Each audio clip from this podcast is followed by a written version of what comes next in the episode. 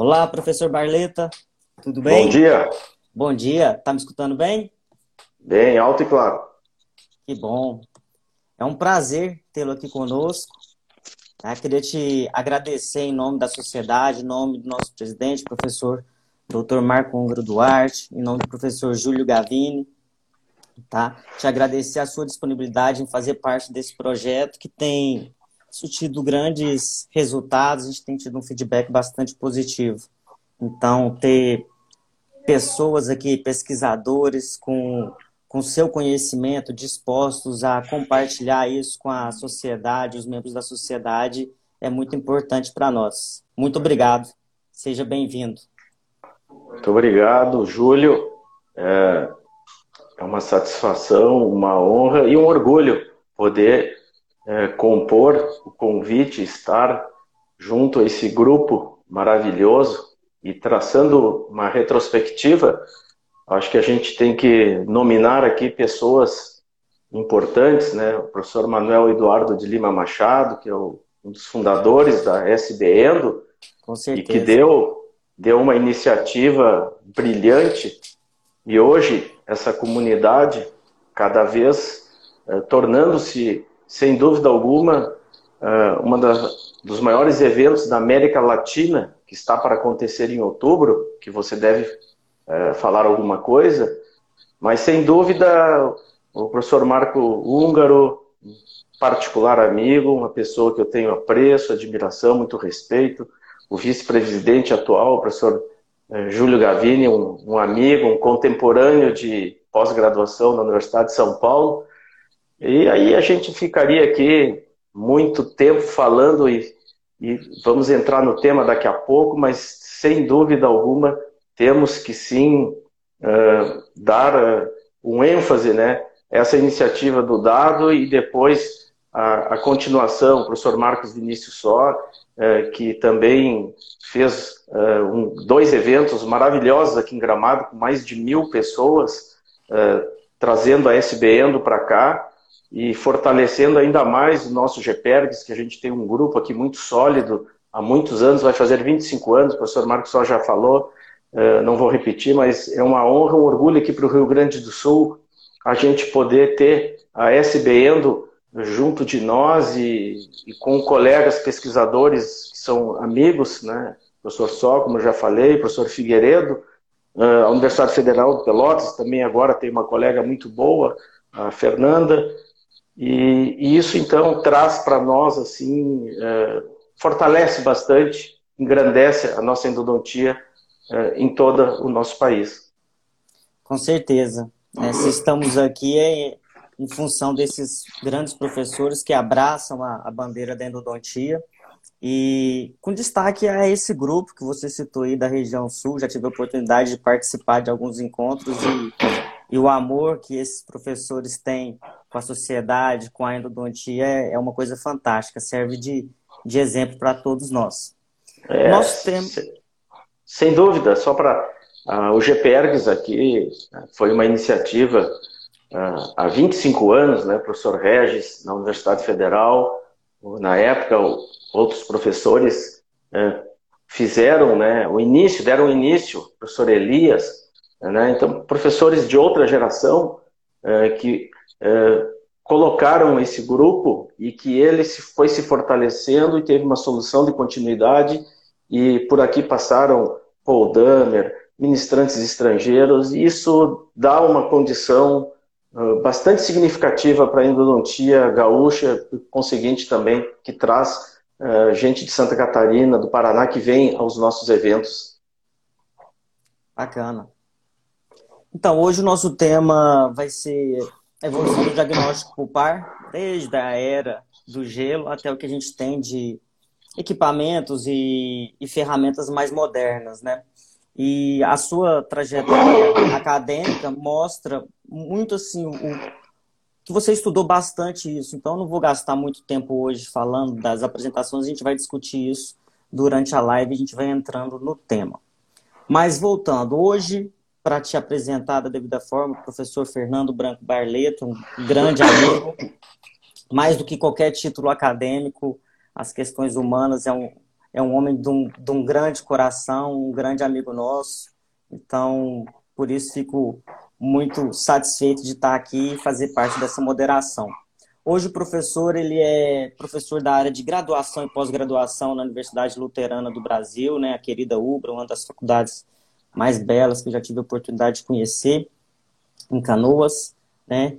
Fez sua graduação em 87 na PUC do Rio Grande do Sul e logo em seguida você foi fazer um estágio no Paraná, não foi? É, foi, foi dessa época que conheceu o professor Gils, outro grande querido. Yeah, e eu, na verdade, entrei na, na graduação na Universidade Federal de Pelotas em 83, uma escola pública. Aliás, toda a minha carreira foi em escola pública, exceção na PUC, é, mas toda a formação de pós-graduação em escola pública, até na especialização. Mas e, e, quando eu, eu, vim de Pelotas para PUC foi em função da perda de um irmão, né, um acidente de carro. Então, para ficar mais próximo da família, um momento difícil, mas faz parte, né? A gente, como o professor Gavini falou na live dele, né? Não existe sucesso sem dor, a gente tem dificuldades é, em que pese a cada etapa, a cada ciclo da vida, até na pós-graduação. E em 88 eu tive a felicidade de é, ir para Curitiba. Eu não conhecia o professor Gilson, na verdade eu fui para ficar com o professor Luciano Melo. E o professor Gilson era da equipe dele, ele era o professor titular da Universidade Federal do Paraná. E a gente lá traçou uma amizade muito sólida. E para mim valeu, foi mais do que o estágio na Universidade Federal do Paraná, foi ficar no consultório dele, né? assistindo ele trabalhar. Ele estava escrevendo um livro de traumatismo né, dentro alveolar. E, e aquele estágio que eu fiquei o ano de 88 inteiro em dedicação exclusiva, é, tanto na universidade e no consultório dele, foi muito importante. É, foi ali que comecei a, a enxergar a endodontia no lado clínico, mas também no incentivo que ele deu para a pesquisa.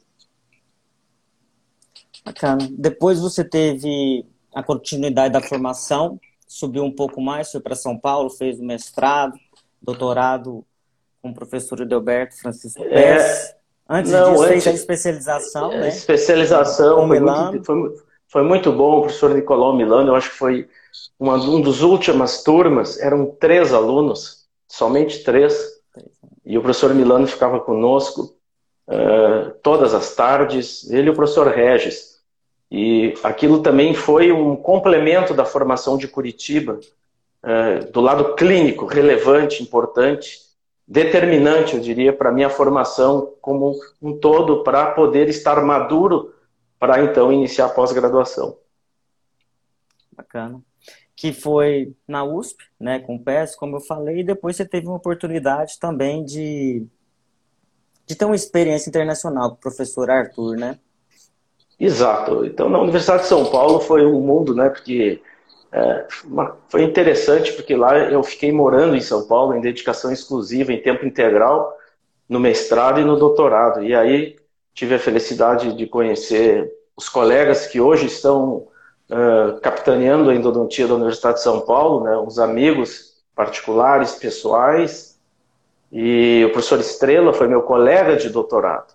Nós fizemos uh, numa escola pública e defendemos a tese com uma semana de diferença em 22 meses. Né? Entregamos a bolsa de volta, né? nós tínhamos um tempo maior, mas a gente tinha outras preocupações e eu vim para o Sul e o professor Estrela voltou para o Brasil Central. Foi muito, foi muito bom o convívio com o Marcelo Santos, com o Gavini, com toda a equipe, com o Dado, e também com os professores, né? O Pesce, meu orientador, né? uma pessoa não só de conhecimento, mas de uma cultura, né? que quem conheceu ele sabia né? Do, dos seus conhecimentos intelectuais.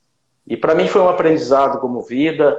Uh, assim, foi fatores assim que somou não só no aprendizado de pós-graduação, mas como vida. Ele se tornou um amigo pessoal. E aí, depois é, que eu terminei a pós-graduação, eu fui para Madrid. O professor Figueiredo conhecia, o professor Martins Bernard. Peguei uma carta com o professor Antoniazzi e fui para lá e fiquei um tempo lá com o professor Arthur. Foi também, assim, igual o professor Luciano, né? aquela vida clínica de endodontia, ele era professor na Complutense, mas ele, ele era um apaixonado por consultório, como eu também sou. E isso foi o que deu o complemento, né? de tentar fazer uma formação uh, mais abrangente e com relevância clínica também, não só na pesquisa. Foi muito legal, foi, eu diria assim que ter ido para Madrid foi um ponto fantástico. Bacana. Entrando mais especificamente no tema, né, sabemos hoje que o senhor tem mais de 100 publicações né, em revistas de alto impacto. É, e se a gente for estudar a sua, a sua produção, a gente vê que no estágio inicial, desde lá da, do início da década de 90, os primeiros trabalhos, muitos foram voltados a, ao estudo dos métodos de diagnóstico. Inclusive, o primeiro trabalho nessa linha, em 92, junto com outro grande querido, professor Figueiredo, era um, foi um, um, um trabalho falando do teste de vitalidade pulpar, que na época vocês falavam apresentação de um novo aparelho. Que novo O que, que era considerado novidade no início da década de, de 90, né? O que, que era considerado novidade para aquela época? É, ver como passa o tempo, né? Década de 90, 1992. É, na verdade, eu fui para São Paulo em 90 e 92. O professor PS, que era meu orientador, ele trabalhava muito na linha de dor, falava muito bem de dor. E por conseguinte, quando ele falava de dor, ele sempre focava na, no diagnóstico. É, e ele tinha uma oratória, né, assim, impressionante. Chamava o público como um ator no palco como o professor Macedo falava. E, e nessa época ele sempre dizia, Barneta, a endodontia vai crescer em todos os aspectos, mas no diagnóstico é a parte mais complexa. Dentista não sabe fazer diagnóstico. O professor Pecora, até muito pouco tempo, ele veio aqui no Sul e ele também usou as mesmas palavras. Ele exatamente a mesma. Assim, dentista tem dificuldade, mas é uma complexidade. E aí ele começou então a, a buscar outras maneiras que não o bastão de gelo. E eu comecei a, a, a, olhar, e o professor Luciano, em 88, usava o odontoteste da Union Broad, é, que foi desenvolvido lá na Universidade de Zurich. É, esse odontoteste, ele tinha o sifão, ele tinha todo o aparato original. Na época ele pagou 300 dólares, hoje o dólar é proibitivo, mas se nós observarmos, 300 é, dólares é, é uma, uma quantia para ter o odontoteste e era o bastão de neve carbônica. E ele trabalhava muito com trauma e aquilo uh, observava-se uh, as diferenças significativas uh, que tinha na obtenção de respostas, né? mas, no entanto, ele tinha o problema da subjetividade aquelas angústias que quando não tinha essa resposta, mas quando se comparava com o bastão de gelo, era determinante a diferença.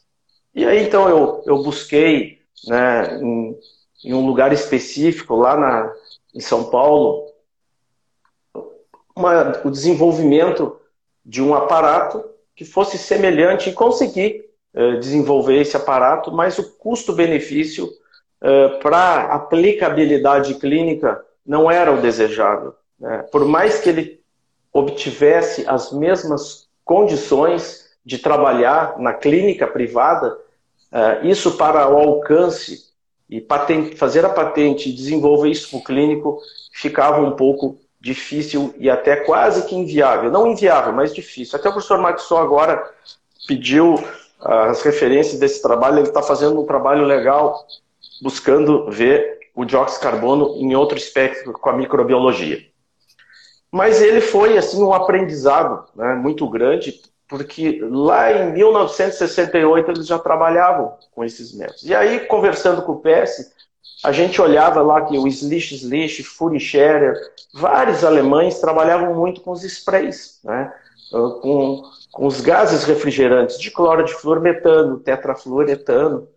E essas condições a gente começou a trabalhar na clínica, que eram uh, que ele, na rua Santa Efigênia, ele pegou, e isso foi um mérito do professor Peça, ele foi lá e disse, oh, mas isso aqui é para congelar circuito impresso para circuito impresso de computador. vamos fazer esses testes. E foi aí então, como eu estava em tempo integral, eu fui lá no Instituto de Pesquisas Tecnológicas da Universidade de São Paulo, no IPT, especificamente na pirometria, e lá conversei com um expertise né, nessa parte, no departamento de pirometria, e ele chegou e disse, eu entendi, tu me traz um dente aqui, e ele trouxe, ele pegou esses Thermiston de níquel cobre com fio de capitão, com altíssima precisão, temperaturas, criou um ambiente eh, como se tivesse o dente no alvéolo, um dispositivo de fixação de corpo de prova, vamos dizer assim, que é a, a palavra mais correta.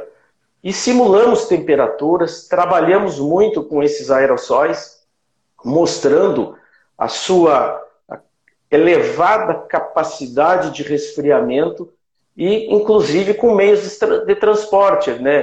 em penso de algodão, em cotonete, e isso acabou gerando dissertações, várias pesquisas, vamos dizer, relevantes para a nossa uh, comunidade odontológica, porque não é só o especialista em endodontia nem o clínico, mas quem faz prótese, quem faz dentística, e isso se difundiu de uma maneira que as dentárias começaram a comprar, uh, os estoques não, não davam conta.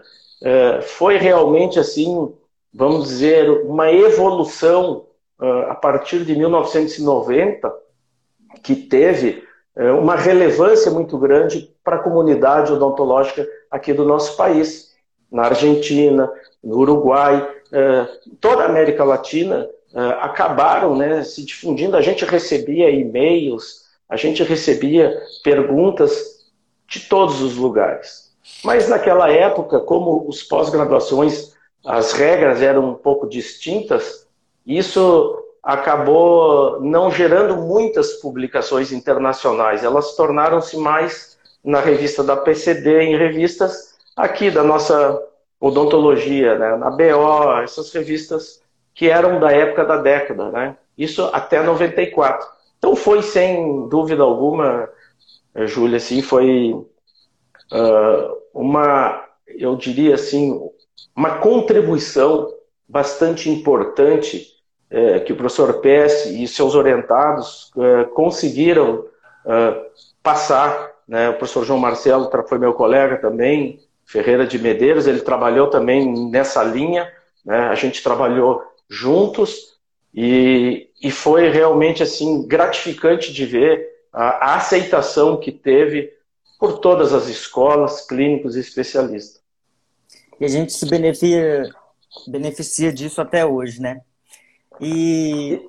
Exato. O, até só para complementar, o interessante foi depois, eu acho que quando a gente entrar no final, porque o tempo é curto para falar tanta coisa que teria, uh, para tentar falar assim o que, que acontece fazendo uma relação uh, dos aerossóis, do, do endo menos 20, do endo ice, enfim, de tantos esses. O que, que acontece em nível de esmalte dentina, os fenômenos com a passagem do frio e os fenômenos com uh, o infravermelho. Né? Qual a diferença e o que significa uh, esses, essas barreiras de esmaltes dentina, como elas se comportam? Então, quando a gente aplica o frio, uh, é, o gelo ele tem uma temperatura de em torno de zero graus. Quando a gente coloca ele no, na gase e encosta, ele acaba perdendo. Não chega, essa capacidade de resfriamento acaba uh, não sendo suficiente e necessária para fazer essa passagem pelos tecidos, esmalte e dentina. Eles têm um comportamento termodinâmico diferente. O esmalte se contrai de forma mais rápida e intensa e, o, e a dentina acaba se contraindo de, em função das suas características, de ser muito mais inorgânica, ela se contrai de forma mais rápida e intensa. Isso está muito explicado no trabalho do Peter Donalds, lá de 82. Esse comportamento acaba confundindo se aquela dor foi porque houve uma contração, houve um efeito esponja da polpa e comprimindo terminações, ou se foi de uma sensibilidade dentinária. Isso o gelo confundia muito. E esses sprays acabavam, sim, conseguindo passar pelo esmalte e pela dentina, só que havia uma grande perda. porque o esmalte e a dentina são grandes isolantes térmicos. E aí vem o grande problema do diagnóstico, porque quando a gente diz dentista não sabe fazer diagnóstico, assim, quando, como, né, entre aspas, são porque o problema não é lá na pulpite reversível e não é quando tem o abscesso dental alveolar que você faz o diagnóstico. O problema é naquela dor de limiar que fica entre 5 e 7, aonde o paciente tem bruxismo, aonde ele tem outros fatores do sistema estomatognático, dores orofaciais, e que você vai buscar através desses agentes e uma subjetividade, e aí a gente tem que cercar. Não tem bolsa periodontal, não tem trinca, não tem nenhum fator, você radiografa, não observa nada e o paciente dói, dói na percussão, mas dói o vizinho, dói o adjacente, e aí ele tem uh, atresia de câmara, ele tem, uh, vamos dizer assim, paciente jovem com uma polpa velha, e o frio nos deixa na mão nessas situações. E aí uh, nós temos então que buscar a expertise, o conhecimento, e aí vem uma frase, né, para terminar só essa parte, lá de 63, clássica, de um autor, Robson, ele dizia: não adianta saber manusear sinais e sintomas, entender da sua gênese dos fatores dinâmicos presentes, mas aliados, em grande parte também, à experiência do profissional. E o Herman complementa em 77. Nenhum exame diagnóstico bucal ele é completo sem que realize todos os testes de sensibilidade. E lastima que o clínico e o especialista não fazem esse procedimento como manobra de rotina. Então, isso são realmente assim é, lá da década de 60 e 70, a gente pega esses trabalhos, vamos dizer, esses marcos teóricos, e traz para os dias de hoje e mostra que nós evoluímos ainda muito pouco. O professor Estrela tem mostrado, através de recursos, a inovação e tecnologia, com software, tive a honra de aí examinar uh, uma tese de doutorado né, com esses sistemas novos, junto com o professor Mike, uh, que estamos chegando lá. E o diagnóstico está começando, vamos dizer assim, a chegar num ponto que vai nos ajudar, mas ainda não estamos. Eu acho que ainda a gente está engatinhando. Essa é a minha opinião, é pessoal. Com certeza, fantástico. Agradecer a manifestação do público que está assistindo aí, ó. Juliano, Mamed, Marcos Aiden, professor Marco Húngaro mandou é, os agradecimentos aqui, professor Vivan acompanhando, Daniel, Bortoluzzi, uma série de, de professores aqui acompanhando. Então, só fazendo esse parênteses. E todo, todos os demais endodontistas ou clínicos aí também.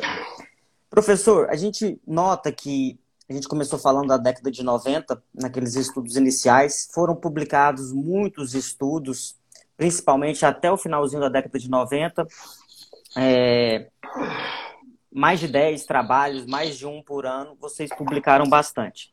Teve depois as publicações continuaram, mas voltaram a ser mais intensas, mais próximo aqui em 2012, 2014, 2016.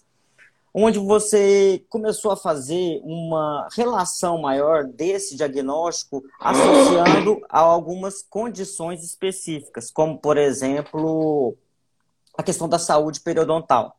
Então você tem belíssimos trabalhos de 2012, 2014 fazendo essa relação da, do teste de, de sensibilidade, vitalidade em dentes que têm um comprometimento periodontal. Queria que você comentasse um pouco, um pouco sobre isso, o que, que você encontrou de, de evidências nessa relação.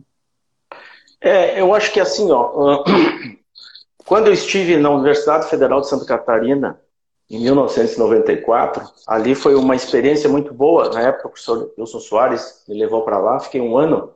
A professora Yara Lorman, que nos deixou. Uh, ali, a professora Maria Helena trabalhava com oximetria de pulso. Ela estava iniciando, porque ela já estava próxima de se aposentar. Uh, eu acabei saindo de lá em função que eu, gostaria, eu gostava de consultório, aquela experiência com o Luciano, lá com o professor Arthur, e eu achei que, por mais que eu tinha ali o melhor laboratório de pesquisa, era Araçatuba, Araraquara e Florianópolis. E eu tive esse privilégio, né, essa, essa sorte é, de ficar lá. E tive bons amigos, professor Felipe, professor Amara, trabalhamos juntos. E ali, a professora Maria Helena, logo depois que eu saí, ela me chamou para examinar uma tese e eu disse: ah, isso aqui é, é, é muito, é muito bom. E aí eu já estava uh, na Universidade Luterana do Brasil, que eu quero salientar que talvez todas essas publicações relevantes, importantes, deve-se sim à UBRA, onde me acolheu, a gente instituiu o programa de pós-graduação. Uh, hoje temos uma equipe maravilhosa, capitaneada pelo professor Eduardo Galia Reston, e a gente tem, assim, somos em 10 professores, agora é 11, e mais três colaboradores, e a gente tem um trabalho compartilhado. Né? E esse trabalho uh, tem, a Ubra sempre me deu muito apoio na pesquisa para poder sair, fazer projetos multicêntricos, e foi justamente é, com, essa, com esse apoio da coordenação do curso, professor Adair, é, sempre muito incentivador, é, a gente acabou traçando alguns projetos multicêntricos com São Paulo e Goiânia, na Universidade de Goiás. E aí tem toda essa equipe maravilhosa, professora Helena, o Orlando, o professor Daniel, é, toda a equipe de vocês que acolheu as nossas trocas, né? E foi quando, dando a seguimento, eu fiz um trabalho em Santa Cruz, é, lá na Unisc, onde eu também eu trabalhei oito anos e queria ressaltar assim que é uma equipe muito muito boa que eu trabalhei lá com a Ronise, com a Márcia, com a Magda e todas com muita experiência clínica. Hoje esses professores estão ficando raros. E lá a Magda me ajudou muito na de fazer uh, uma amostragem para trabalhar com pacientes com portadores de doença periodontal. Foi um TCC de graduação da Unisc. E eu lembro que quando eu fiz esse TCC, eu comparei ele com, com gás refrigerante. E a gente fez a escala numérica e chamou a atenção né, que aquelas polpas que muitos achavam que deveriam condenar, e tem trabalhos em revistas Coalizar que mostravam que o envolvimento periodontal uh, poderia sim uh, culminar que se você execrasse essa polpa, você ia ter uma recomposição. E aí a, a dúvida veio porque esses testes, numa escala numérica, mostraram uh, graus de sensibilidade viáveis. E esses pacientes foram controlados e o Journal of Endodontics, assim, o revisor não pediu quase nada, né, e aceitou o trabalho, e eu mostrei nesse trabalho, apesar da subjetividade do teste, apesar de ser ainda um, um recurso com limitações, é, que poder-se-ia, assim, é, evitar execrar essas polpas e tentar, sim, outras, outros procedimentos, que sim o periodontal específico. E aí, então, conversei com o Estrela, né, e o Estrela, como sempre, você está indo, ele já voltou, né? Essa é a capacidade que ele tem, né? É como diz assim, o cara diz, ah, eu vou fazer uma lavoura de milho muito boa ali, ele já está vendendo quirera lá na outra esquina. Né? Ele já fez a lavoura, já colheu e já está vendendo. E eu digo, Estrela, o que, que tu acha de a gente tentar com esse oxímetro aqui? Eu tenho uma aluna boa aqui, ele, vamos tocar, vamos. E ela foi em Lajeado, Larissa uh, Giovanella, ela desenvolveu um dispositivo de fixação para dente anterior, numa metalúrgica. Lá a gente fez uns testes clínicos e ele funcionou, mas para dentes anteriores. E, e repetimos o trabalho. E esse trabalho realmente mostrou né, que os efeitos de ótica da oximetria de pulso uh, são bem superiores, é, é, diferente. Assim como o frio uh, mostra uh, que o esmalte e a dentina são grandes isolantes térmicos, a reflexão, a transmissão e a absorção que ocorre quando você passa esse, essa luz uh, vermelha que tem 660 nanômetros, 940, um diodo emissor e um receptor. Né? E, essa, essa, esse, esse, diodo, esse receptor, esse emissor, esse receptor, uh, quando ocorre esses fenômenos óticos, e lá na década de 80 falava-se né, da, da, da, da, dos, uh, da transiluminação, da fotoativação, o laser de alta, o laser de baixo. Né? Quando você tem a luz infravermelha e com microprocessamento em 500 ciclos, você tem um espalhamento dessa radiação através da superfície do esmalte, né? sem modificação da frequência. Isso que é importante, desses componentes, vamos dizer assim, monocromáticos. É isso que acontece. E aí você acaba uh, tendo uma leitura diferente da do dedo. E o que, que é a transmissão? Se você observar a dentina, a dentina ela é toda porosa, então a transmissão relaciona-se com a intensidade de radiação que atravessa por um meio sólido, líquido ou, ou, sem modificação, mas também de componentes monocromáticos. E a absorção e a difração. A difração, como exemplo, você tem um farol num dia de chuva, parece que a luz não ilumina. Então, quando você tem absorção, é a medida da perda de intensidade. E é isso que acontece. Por exemplo, quando você aplica o penso de algodão, o esmalte se contrai, mas a dentina se contrai de forma mais intensa. Mas eles absorvem. E essa absorção, de uma maneira distinta, também acontece com a oximetria de pulso. E é isso que precisa ser entendidos, né? Os prismas de esmalte, eles são difratores de luz. Isso que nós temos que entender. Isso já tem vários trabalhos que mostram. A dentina mostra-se pelas suas características, vamos dizer assim, é, diferente, mas ocorre a difração e ocorre um maior espalhamento. Essa é a palavra, assim, vamos dizer, para o clínico entender. Então, ocorre a absorção, tem a difração, porque muda de meio, e ocorre um certo espalhamento. E é isso que acontece com as diferenças quando você faz uma oximetria no incisivo central, ou você vai lá e faz num pré-molar, ou você faz lá em um molar. Bem, qual é a pergunta que o clínico especialista vai fazer? Qual é o custo desse oximetria? o dólar está um pouco proibitivo, mas ele começa na faixa de 400 dólares. A 600 dólares você compra um bom oxímetro de pulso. Qual é a dificuldade? É você buscar o paralelismo para que ocorra, né? É, quando ocorre, vamos dizer assim, essa passagem de luz do diodo emissor para o receptor, eles têm que estar paralelos por um grampo. E esse é o fator, quando eu digo nós estamos engatinhando, é isso que nós estamos agora tentando resolver para o grupo dos molares. Então eu fui numa metalúrgica, eu conversei com uma pessoa muito boa, e essa pessoa foi super adepta e ela cobrou 400 reais para desenvolver um grampo. Fizemos um desenho, mostramos várias alternativas e, e essa pessoa então fez o grampo e a minha orientada Graziella Pellegrini, ela está agora numa fase final, depois de muita luta, ela está tentando, mas ela já me disse que conseguiu as leituras. Conseguiu. E aí o que, que nós vamos fazer?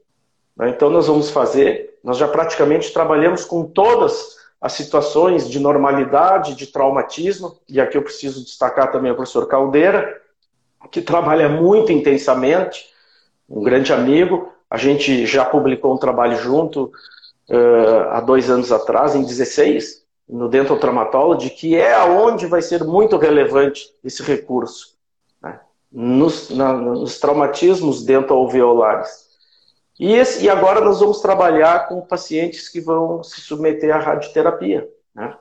porque a gente sabe das mudanças que ocorrem, né?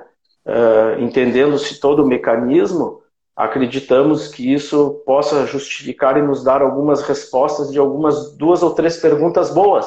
É um trabalho que nós estamos iniciando junto com o professor Estrela aí, e que nós vamos fazer um experimental aqui no hospital junto com o professor Sérgio Migues, meu colega de PPG. Bacana. Você citou o professor Celso Caldeira, ele está presente aqui, está tá acenando aqui para gente. É, ele é... tê-lo aqui conosco. Caldeira, tem aquele, tem aquele trabalho nosso que está na gaveta. Hein? Professor Barleta, a gente entrou já dentro do oxímetro de pulso, né? Mas eu queria que antes da gente avançar e aprofundar um pouco mais, você falasse de uma forma bem básica para aquele que não conhece o que é o oxímetro de pulso, nunca ouviu falar na sua aplicação para endodontia, para o método diagnóstico, só de uma maneira bem básica inicial para a gente poder entrar nas perguntas mais aprofundadas desse, desse método. É, as perguntas com certeza serão as mais básicas e as, e as que uh, vão nos uh, tirar a, a, a, dúvida é em relação ao custo, né? O que, que ele é, o que, que ele faz. E aí vocês puderam ver nessa pandemia é, como ele foi importante, já falar, inclusive com publicação, uma publicação mostrando que pacientes uh, assintomáticos, que quando começavam a ter um princípio de dor de cabeça ou vômito, enfim, em função dessas sintomatologias básicas do Covid-19, eles aferiram a taxa de saturação no dedo e verificaram que quando essa taxa estava abaixo de 80% de grau de saturação, uh, eles iam fazer as tomas e os pulmões já com infiltrado, né, um processo inflamatório já bastante evoluído.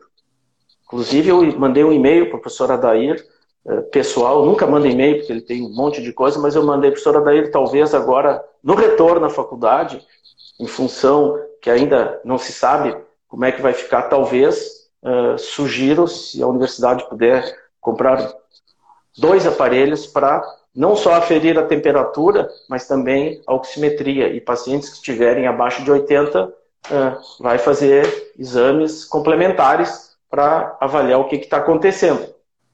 Então, esse já é, veja, a, um assunto de evidência aí que nós estamos passando um momento difícil. E o oxímetro, ele era, ele foi introduzido na, na odontologia em 1974 por um japonês né, chamado Ayaga, se não me engano, Ayaga. Mas na odontologia, o primeiro trabalho que eu me lembro assim, de cabeça foi em 1991 por Schmidt colaboradores. E a partir daí começou né, a se trabalhar uh, com mais evidência. Mas a partir de 90 que começaram né, se reportar os estudos mais específicos, né, trazendo ele para a odontologia. Saiu da anestesia, que vamos dizer é o, é o fator de monitoramento que eles têm, e trazendo ele para dentro da odontologia. Né. É basicamente um aparelho que você vai, que ele tem, como eu falei no início, um diodo emissor, um, um receptor, aonde você tem uh, duas luzes com comprimentos de ondas uh, distintos de 660 nanômetros e um infravermelho de 940 né, uh, sobre os tecidos. E, e, e, ocorre daí então um microprocessamento em, de 500 ciclos, mais ou menos. Basicamente é isso. Não é tão caro. Uh, minha orientada comprou por R$ 1.800 ou R$ 1.700. Nós dividimos. Estamos com outro aparelho, nós estamos com dois para fazer esses trabalhos. Agora, com o dólar mais alto, ele deve ter subido. Então, eu não vejo ainda ele como um recurso para usar na clínica, ainda, em função uh, de ter um mecanismo uh, como você pega o spray e aplica no dente, né? pela dificuldade do grampo. Mas isso vai, não vai demorar, vai haver, acho que um mecanismo uh, para o clínico e para o especialista, ainda que pese que nós nas pesquisas já estamos encontrando uh, manobras mais objetivas para poder dizimar uma dúvida, de um trauma, por exemplo. O professor Andreas fez um trabalho interessante. Com o professor Caldeira, nós não replicamos o trabalho, mas ele nos dá informações que uh, são angustiantes. Vou abrir ou não vou abrir? Então, a, o mecanismo de ação dele nos dá a condição de ver o grau de saturação, o movimento das hemácias e, por conseguinte, a gente tomar uma decisão. Né? E aí, claro, para que o clínico entenda, o especialista, quando você bota ele no dedo, você vai lá ferir, vai dar em torno de 93, 94% de saturação de oxigênio. Já no dedo, é, quando você leva para o dente, e é isso que a gente trabalhou, muda completamente. É, na risogênese incompleta, a gente publicou no Journal of Endodontics um trabalho que foi uma, uma tese de doutorado, do, do professor eh, João, ele lá de Passo Fundo, e ele encontrou uma saturação um pouco mais alta. Já nas pulpites uh, reversíveis, ele cai. Nas reversíveis, cai, cai ainda mais. E na necrose, ainda mais. Ou seja, uh, quando nós temos grau de saturação entre 70 e 75, alguma coisa já está praticamente condenando quando nós temos saturações de 80% a 83%, varia um pouco, pode abrir o olho que se tem sintomatologia, algum problema já pode estar em evidência. E nas situações de normalidade ele vai a 85%, 87%, até 90% a gente obteve em risogênese incompleta. E aí foi aquilo que eu espalhei quando eu falei da, da, da reflexão, da transmissão e da absorção. Como no frio ocorre o isolamento. Essas diferenças, Júlio, é que mostram se a gente vai acompanhar ou vai tomar a decisão de abrir. Né? Porque é, muda no grupo dental. Muda, muda. É, não é significativo, mas muda. É, para o incisivo central, o volume da câmara pulpar, se há uma atresia de câmara, se o paciente tem bruxismo, a oximetria fica mais. É, o grau de saturação cai. Ele cai. Então, se, se na normalidade ele é 85, 86, ele vem para 82, para 80. E todos esses fatores que eu expliquei, pela reflexão, pela difração, pelo espalhamento, pelos fenômenos da ótica, né, vamos dizer assim. Bacana, muito interessante. Você citou aqui para gente que existe ainda uma limitação de aplicação para o clínico em função da, da falta de um dispositivo é, que me dê o paralelismo, que eu consiga fazer isso com a tranquilidade que eu estou acostumado a fazer com teste com gás refrigerante, por exemplo. E entrando nessas questões da, da, dessas limitações, né? Vamos, vamos falar um pouquinho de limitação.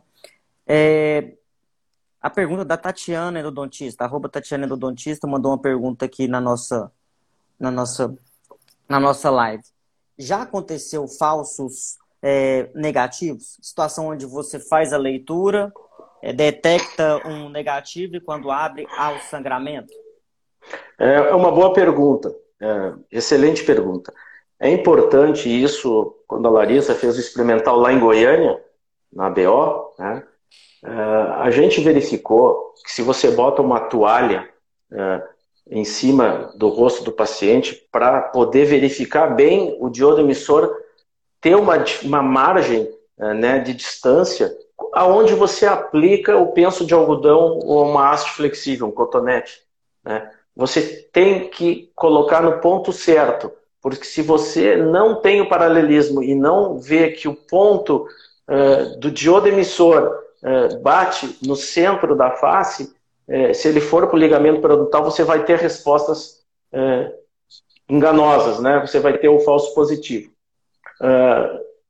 o que acontece é que nós temos que tomar todo o cuidado são nos traumas, né? Porque você vai ter oximetria, conforme o tipo, principalmente subluxação, lesões que acometem os tecidos de sustentação, e você vai ver que cai a taxa, e muitas vezes o dente já tem uma alteração cromática em função daquela hemorragia que, os, que as hemácias sofrem um processo de hemólise, vamos dizer assim, que aquele dente fica mais acinzentado, e aquilo uh, te seduz a, a fazer uma abordagem, porque tá, e ali você vai ver, tá batendo 80, 79, não abre. Vamos esperar. Olha o trabalho do Andreassi.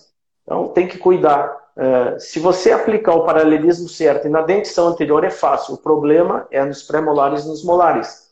Uh, você, ele é confiável. Então essa é o grande passo que nós daremos e eu diria num futuro não muito distante, quando nós uh, cotejarmos ou diferenciarmos um recurso subjetivo, que são os testes, que são grandes auxiliares, sim, são de valia, determinantes, mas distintos quando nós estamos com método, com tecnologia, com inovação e com, uh, com objetividade. Nós temos condições né, de enxergar ali no visor uh, quanto que tem ali de saturação, ou se já está abaixo de 80, de 75, nós temos que aí usar de outros meios. A própria tomografia também é um recurso né, que pode ser é, coadjuvante é, no caso de é, acompanhamentos longitudinais. Né?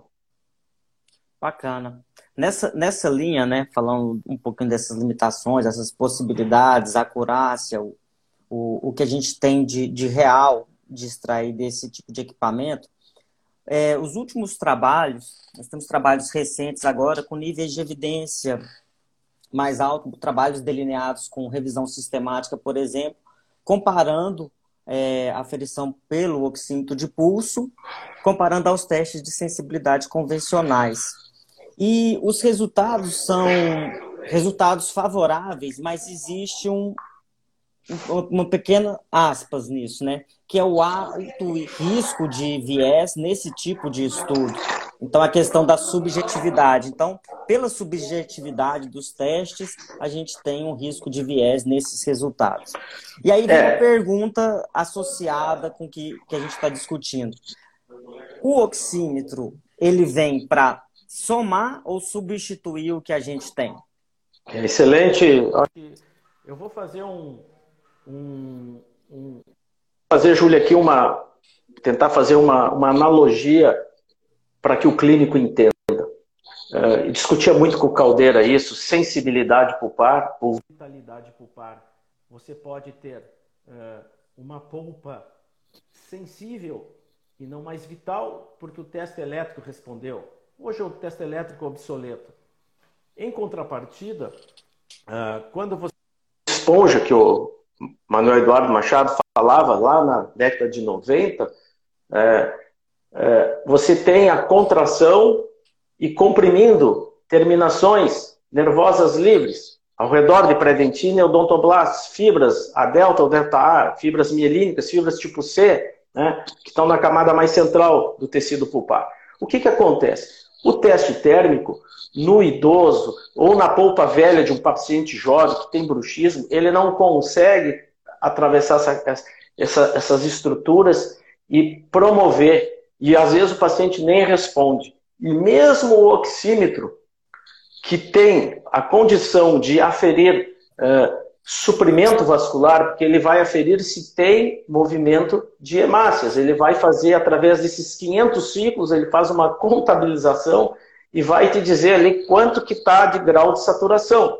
Essa é a diferença. Por isso, sim, eu acredito que ele vai substituir. No momento em que haver um dispositivo que seja é, fácil, de fácil aplicabilidade, eu não tenho dúvida que esses recursos uh, diagnósticos, uh, recursos auxiliares, academicamente falando, como testes térmicos, eles deverão sim ser substituídos pelos testes fluxométricos, no caso, hoje, o mais em conta, a oximetria de pulso.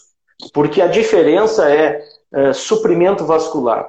É diferente quando você pode ter respostas, mas você já pode ter uma polpa comprometida. Né? E, por exemplo, o teste elétrico, você tem uma polpa sensível e não é mais vital. E no oximetria você vai ver se tem saturação ou se não tem mais. Né? E no trauma, isso pode acontecer esse processo se revascularizar. Em revascularizando, você está acompanhando, monitorando. O professor Andreas mostrou isso num trabalho muito interessante. Uh, 150, 180 dias pode ocorrer a normalidade, a volta da taxa de saturação. Muito interessante. É, existem também estudos relacionando o oxímetro de pulso em situações de pacientes em tratamento de como clareamento dental, onde se espera algum tipo de reação e, e foi delineado o estudo, você participou de um estudo aí no Sul, tive a oportunidade de participar da, branca, da banca da Caroline, né, Solda, e tivemos a da aqui em Goiânia também, que você trabalhou de forma colaborativa. Então, foram estudos delineados para monitorar o nível de saturação de oxigênio durante o tratamento do clareamento dental. Queria que você comentasse um pouquinho sobre a, essa relação de saturação com o gel clareador e esses procedimentos que têm sido é, bastante difundidos aí. É, até a professora Thais, é, da Universidade Federal do Rio Grande do Sul, Thais Feldens, ela me, me cedeu gentilmente uns slides bem interessantes. E a Caroline Salda, que foi uma aluna exemplar, ela fez sua, sua tese de doutorado em 22 meses também. Ela foi uma das mais rápidas uh, teses defendidas, trabalhou uh, com uma amostragem bem significativa. Ela teve muito trabalho, uh, porque ela fez todo um processo né, de seleção, que não temos tempo aqui para entrar em. Mas o que, que ela fez? Ela fez o padrão ouro, aquilo né, do peroxicarbamida, aquele padrão ouro, e a professora Thais aqui na minha clínica até me explicou, mostrando que aquele tempo longo que ficava 40, 50, não, não precisa mais. E ela foi trabalhar para ver os efeitos, né? E o que, que se observou? Ela fez, e aí sim, ela mediu três vezes, ela fez uma, uma avaliação pré-clínica, após o clareamento, e chamou uma semana e chamou depois, uh, se não me engano, 30 dias depois. Ela fez três medidas. Antes, após o clareamento, uma semana e depois chamou. O que, que se observou? Uh, nós tentamos, inclusive, uh, relacionar se esse, esses pacientes, porque cada um tem uma resposta. O linear que é para o João é diferente do José. Então, o valor numérico, o professor Milano sempre dizia, tá com dor? Tô, do lado direito e esquerdo, de 0 a 10. Sempre aprendi isso com ele. Ele era muito didático. Né? E esta diferença é que houve uma queda basal, né? uma queda basal, mas nada significativo na, no grau de saturação, e tentamos relacionar isso com os mecanismos né, é, de, de dor e processo inflamatório, mas não houve. Inclusive, o professor Leandro Reicher ele fez parte, é, apoiou a professora Carolina, ele trabalha muito com clareamento, ele ajudou muito nesse trabalho. O professor Leandro ele, ele deu todo, vamos dizer assim, a ajuda inicial e a gente entrou com a parte de diagnóstico na parte pulpar.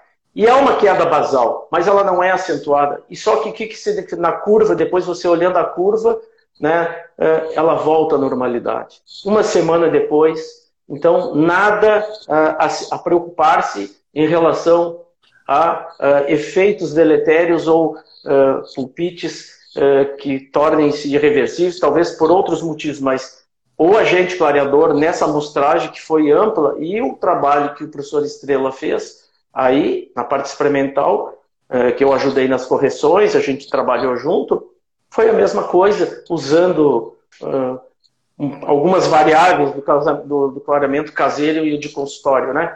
Essas foram as diferenças, mas basicamente fizemos o padrão ouro, aquilo que se faz, do peroxicarbamida, e não houve, não houve uma queda basal, nada, nada a preocupar-se uh, no sentido daquilo que, quando falavam de condicionamento ácido, que, que eram que podia fazer, que não podia fazer, e o professor Roland dizia, né, façam, façam bastante, vai ter mais trabalho para nós. E, e, dizia que não fazia nada, né? E aí deu aquelas brigas terríveis, né? Mas o clareamento não. A gente fez dois trabalhos bem interessantes, e esses trabalhos estão publicados, né? E não, não ocorreu aquilo que eu esperava como hipótese experimental. Eu não gosto muito de colocar no, nos projetos hipótese experimental, mas eu esperava que houvesse situações ali que fosse motivo para discutir, mas não, foi, foi tranquilo. Bacana, muito interessante. Eu queria falar um pouquinho também, a gente já está acabando o nosso tempo, do que a gente tem de perspectivas futuras. Estão surgindo alguns trabalhos que têm associada a oximetria a outras tecnologias. A gente, a gente focou muito na oximetria, tem vários estudos da sua linha, e estão surgindo alguns associando diferentes tecnologias, como tecnologias de fluxometria, seja ela a laser ou a ultrassom, né, de Doppler, e tem também o, as tecnologias de termometria, né? Alguns estudos estão tentando associar essas tecnologias em um único aparelho para tentar chegar em um nível de acurácia um pouco melhor. Como você vê essas tecnologias separadamente, a associação delas? O que, que a gente pode esperar é... para o futuro próximo aí?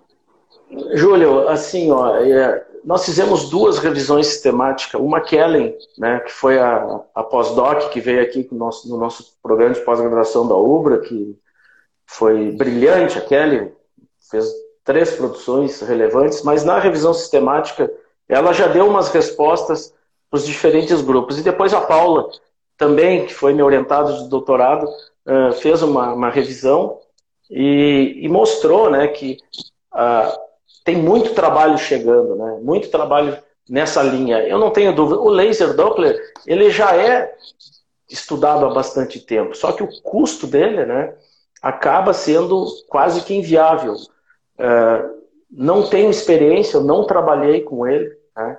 Uh, eu vi que, por exemplo, o Cássio trabalhou lá com os lasers de alta intensidade, de baixa intensidade, eh, fez o doutorado dele nessa linha. Mas assim a gente vê que esses mecanismos para clínica especialista não chegaram. Eu acho né, que esses recursos, como futuro, ainda vão demorar. Eu acredito que o, o próximo passo que nós teremos uh, como mecanismo de recurso auxiliar de diagnóstico, assim como a tomografia já chegou e vai ter software específico que o dentista vai usar de maneira mais fácil, nós vamos ter aqui alguma, alguma evolução para fazer esses testes em consultório, porque uh, isso não está distante, não está distante.